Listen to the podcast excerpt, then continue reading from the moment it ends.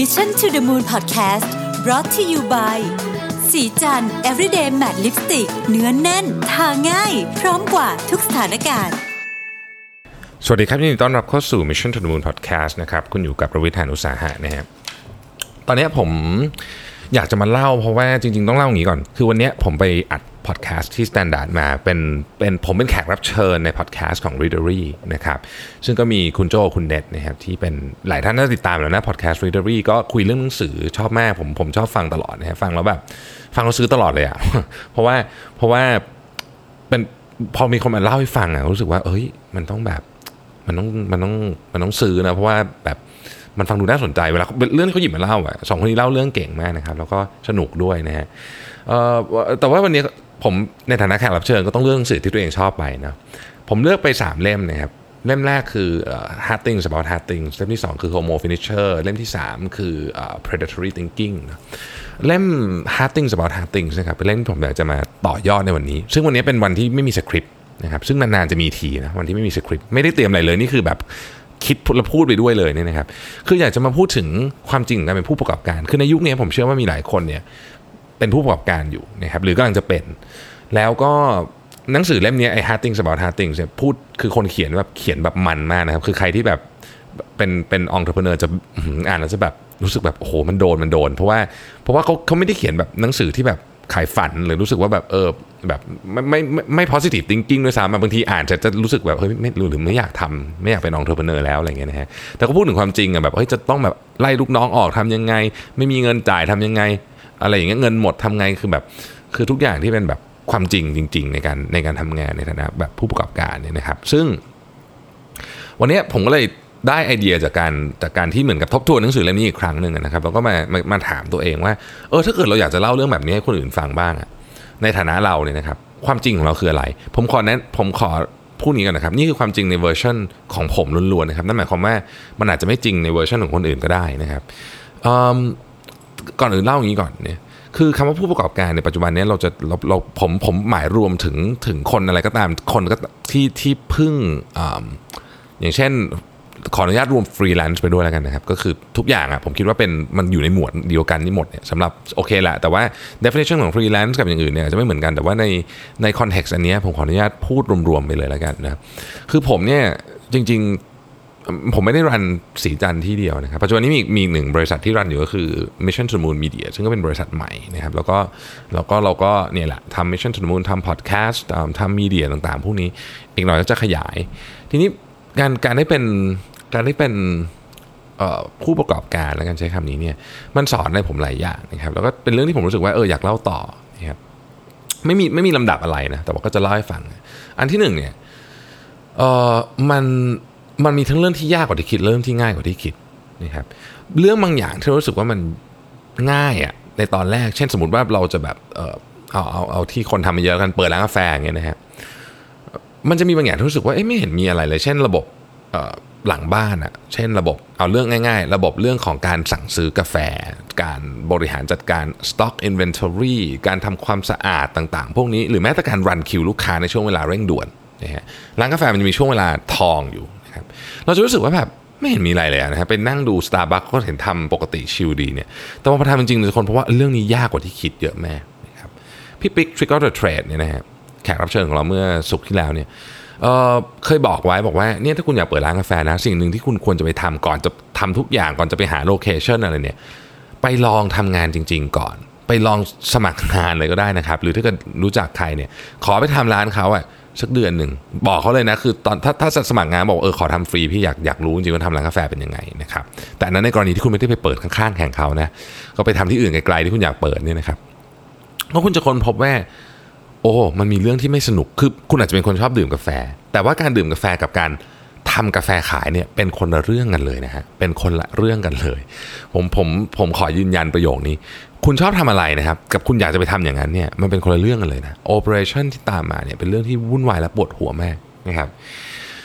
อันนี้คือเรื่องที่เรารู้สึกว่ามันง่ายแต่จริงๆแล้วมันยากมันจะมีเรื่องเหมือนกันที่รู้สึกว่ามันยากแต่จริงๆแล้วมันง่าย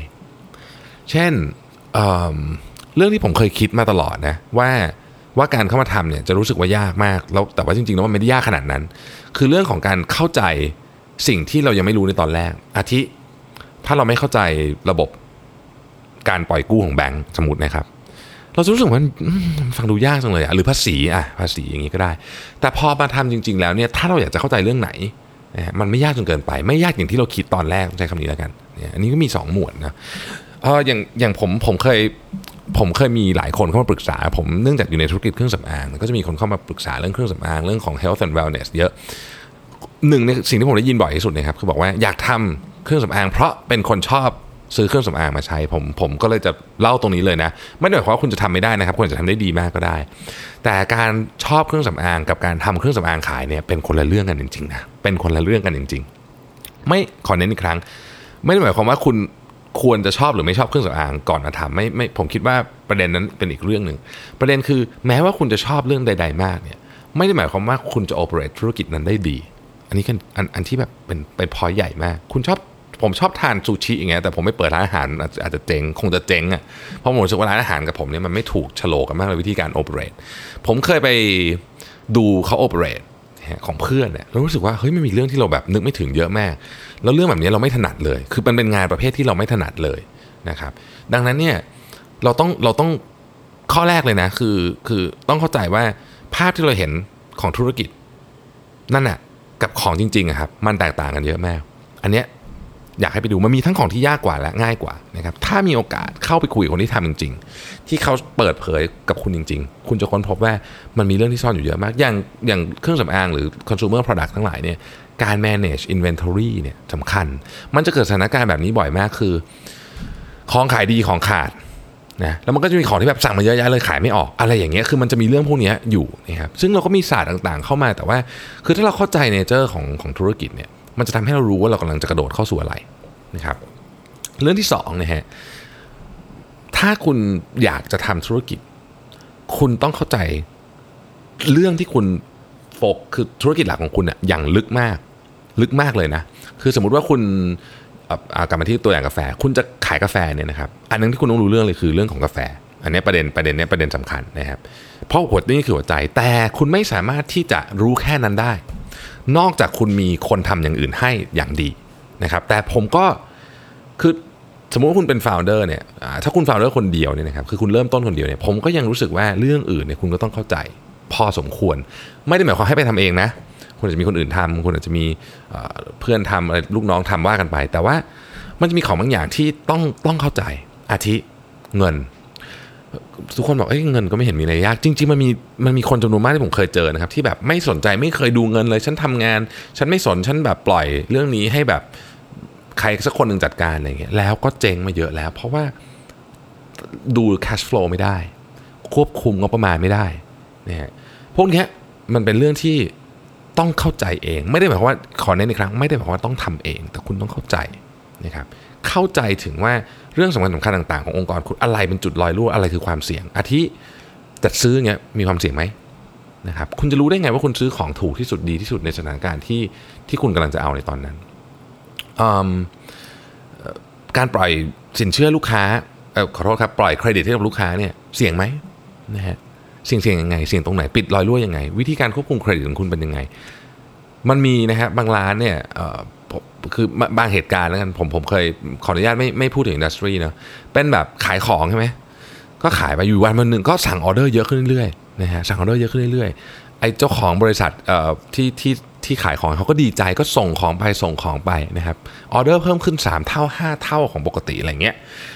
ก็มีเครดิตลิมิตอยู่ก็ไม่ได้ดูเพราะรู้สึกว่าโอ๊ยดีใจขายได้นะครับแต่ลืมนะฮะขายได้ยังไม่ได้ตังค์นะเขาของทั้งหมดอะไปดิสคาวดั้มราคาต่ำกว่าต้นทุนขายออกไปในตลาดถ้าต่ำกว่าต้นทุนเขาขายได้อยู่แล้วถูกไหมเขาก็ไปขายต่อนะฮะในภูมิภาคนั้นในจังหวัดนั้นในอะไรเงี้ยเสร็จแล้วก็ปิดร้านหนีฮะเคยมีเคสแบบนี้เกิดขึ้นหลายครั้งนะฮะเคยมีเคสโอ้โหนี่คือแบบหลายคนล้มทั้งยืนเลยนะคือเรื่องแบบนี้ครับมันเป็นเรื่องที่ต้องเข้าใจและต้องคือคำว่าเข้าใจหมายถึงว่ารู้ว่าจุดรั่วคือตรงไหนสิ่งที่ควรจะมอนิเตอร์คืออะไรนะครับแล้วก็ต้องดูพวกนี้นะครับเรื่องที่3นะฮะคนเนี่ยเป็นเรื่องสำคัญมากแต่ว่ามันมีศาสตร์เยอะแยะเต็มไปหมดเลยนะแต่วันนี้ผมเพิ่งตกผลึกคำหนึ่งตอนที่ทำ Readery Podcast ว่าจริงๆคนเนี่ยครับสิ่งที่เรากำลังพยายามทำก็คือเรากำลังบริหารความพึงพอใจของทุกคนในที่นี้คือแน่นอนทีมงาน ลูกค้านะครับแต่ยังมีอีกนะครับ stakeholder อื่นๆนะฮะภาครัฐอย่างเงี้ยนะครับผู้ถือหุ้นคณะกรรมการธนาคารที่เราใช้ต่างๆพวกนี้เรากำลังบริหารความพึงพอใจและหน้าที่นี้เราทำได้คนเดียวด้วยในภาพใหญ่นะฮะทำได้คนเดียวด้วยนะครับข้อต่อไปนะครับข้อที่4เนี่ยสิ่งที่น่ากลัวที่สุดนะสิ่งที่น่ากลัวที่สุดของการทำธุรกิจคือเรื่องของกระบวนการในการทำความเข้าใจความเสี่ยงนะครับคือมันน่ากลัวยังไงฮะคือถ้าเกิดว่าคุณกลัวความเสี่ยงมากเกินไปเนี่ยธุรกิจคุณมันก็ไม่ขยายคือมันก็ทุกอย่างก็ดูน่ากลัวไปหมดอ่ะมันก็มีความเสี่ยงทุกเรื่องอ่ะนะฮะแต่ถ้าเกิดคุณแบบโอ้โหแบบไอ้นู่นก็อยากทำไอ้นี่อยากทำลุยตะลุยมันทุกเรื่องเนี่ยอันเนี้ยก็เสี่ยงเกินไปดังนั้นความเข้าใจเรื่องของความเสี่ยงเนี่ยจึงเป็นปัจจัยที่สำคัญมากทุกอย่างที่กำลังจะทำเนี่ยนะครับถ้าเราเข้าใจในประเด็นเรื่องความเสี่ยงนะฮะเราสามารถวิเคราะห์ได้เรามีเครื่องมือในที่นี้ไม่ได้บอกให้ไปใช้แบบเครื่องมืออะไรที่แบบบริษัทคอนซัลท์คิดหรืออะไรคืออยากใช้ก็ได้ไม่เป็นไรคือมันก็มีเครื่องมือเยอะแยะแต่เครื่องมือที่สำคัญที่สุดอะผมคิดว่ามันติดอยู่กับเรานี่แหละฮะมันคือความระแวดระวังภัยซึ่งมันเป็นสัญชาตญาณของมนุษย์อยู่แล้วเวลาคุณเป็นผู้ประกอบการเนี่ยกรุณาดึงอันนี้ออกมาใช้เยอะๆเชื่อผมไม่ได้หมายความว่าคุณจะระวังไปซะทุกอย่างแล้วแบบตื่นตระหนกแล้วก็ทำอะไรไม่ได้เลยไม่ใช่แต่ว่าเก็บไอ้สัญชาตญาณอันนี้เอาไว้แล้วทันทีที่มันเตือนคุณนะครับขอให้ฟังส่วนใหญ่มันจะถูกนะครับนอกจากเรารู้ตัวเราเป็นคนที่แบบวิตกกังวลเกินเหตุเนี่ยนะแต่ถ้าปกติเนี่ยไอ้สัญชาตญาณเนี่ยมักจะถูกนะครับข้อสุดท้ายต้องเข้าใจว่าคุณกำลังจะแลกกับอะไรนะฮะต้องเข้าใจว่าคุณกำลังจะแลกกับอะไรสิ่งที่เป็นคำมั่นสัญญาหนึ่งของการเป็นผู้ประกอบการเนี่ยนะครับคือคุณจะดูแลไอ้สิ่งของคุณเนี่ยราวกับมันเป็นลูกรักของคุณแล้วคนส่วนใหญ่ก็เป็นแบบนั้นนะครับดังนั้นเนี่ยนึกถึงเรามีลูกนะฮะลูกเนี่ยคุณเป็นห่วง24ชั่วโมง7วันอายุเท่าไหร่ก็ห่วงลูกประสบความสำเร็จคุณก็ห่วงลูกไม่ประสบความสำเร็จคุณก็ห่วงเพราะฉะนั้นธุรกิจเหมือนกันถ้าคุณอยากออกมาทำธุรกิจเองแล้วเป็นของคุณเองเนี่ยนะครับอันนี้เป็นสิ่งที่คุณต้องเข้าใจนี่คือสาเหตุที่ทำไมคนจำนวนมากถึงทำงาน365วันนะเพราะอยากทำให้ดีที่สุดไงเป็นห่วงถึงแบบอยู่กับงานคือหลุดออกจากวงโคจรนี้ไม่ได้เลยต่อให้คุณเดินทางไปท่องเที่ยวที่ไหนก็แล้วแต่เนี่ยงานเนี่ยมันจะตามคุณไปจนกระทั่งวันหนึ่งคุณรู้สึกว่าโอเคเขาเป็นฝั่งเป็นฝาแล้วสมมุตินะครับคุณยังห่วงอยู่ดีนะแต่ว่ามันจะสบายใจขึ้นในที่นี้ของธุรกิจก็คือคุณอาจจะจัด run system ได้เป็นอย่างดีแล้วเอาบริษัทเข้ามหาชนได้แล้วหลายคนที่เราเห็นผู้ประกอบการหรือ CEO ที่แบบเจ้าของบริษัทชิลๆเนี่ยเขาผ่านสเตจที่ไม่ชิลมาเยอะมากใครที่อยากออกมาทำธุรกิจของตัวเองเพียงเพราะว่าเบื่อการไปทำงานที่ออฟฟิศนะครับผมขอเตือนไว้ตรงนี้เลยนะฮะว่างานที่คุณออกมาทำเนี่ยในช่วงแรกนี่คือแบบบางคนอาจจะแลก20ปีอย่างเงี้ยนะหนักกว่าทำงานออฟฟิศเยอะมากไม่ใช่หนักชั่วโมงทำงานนะฮะ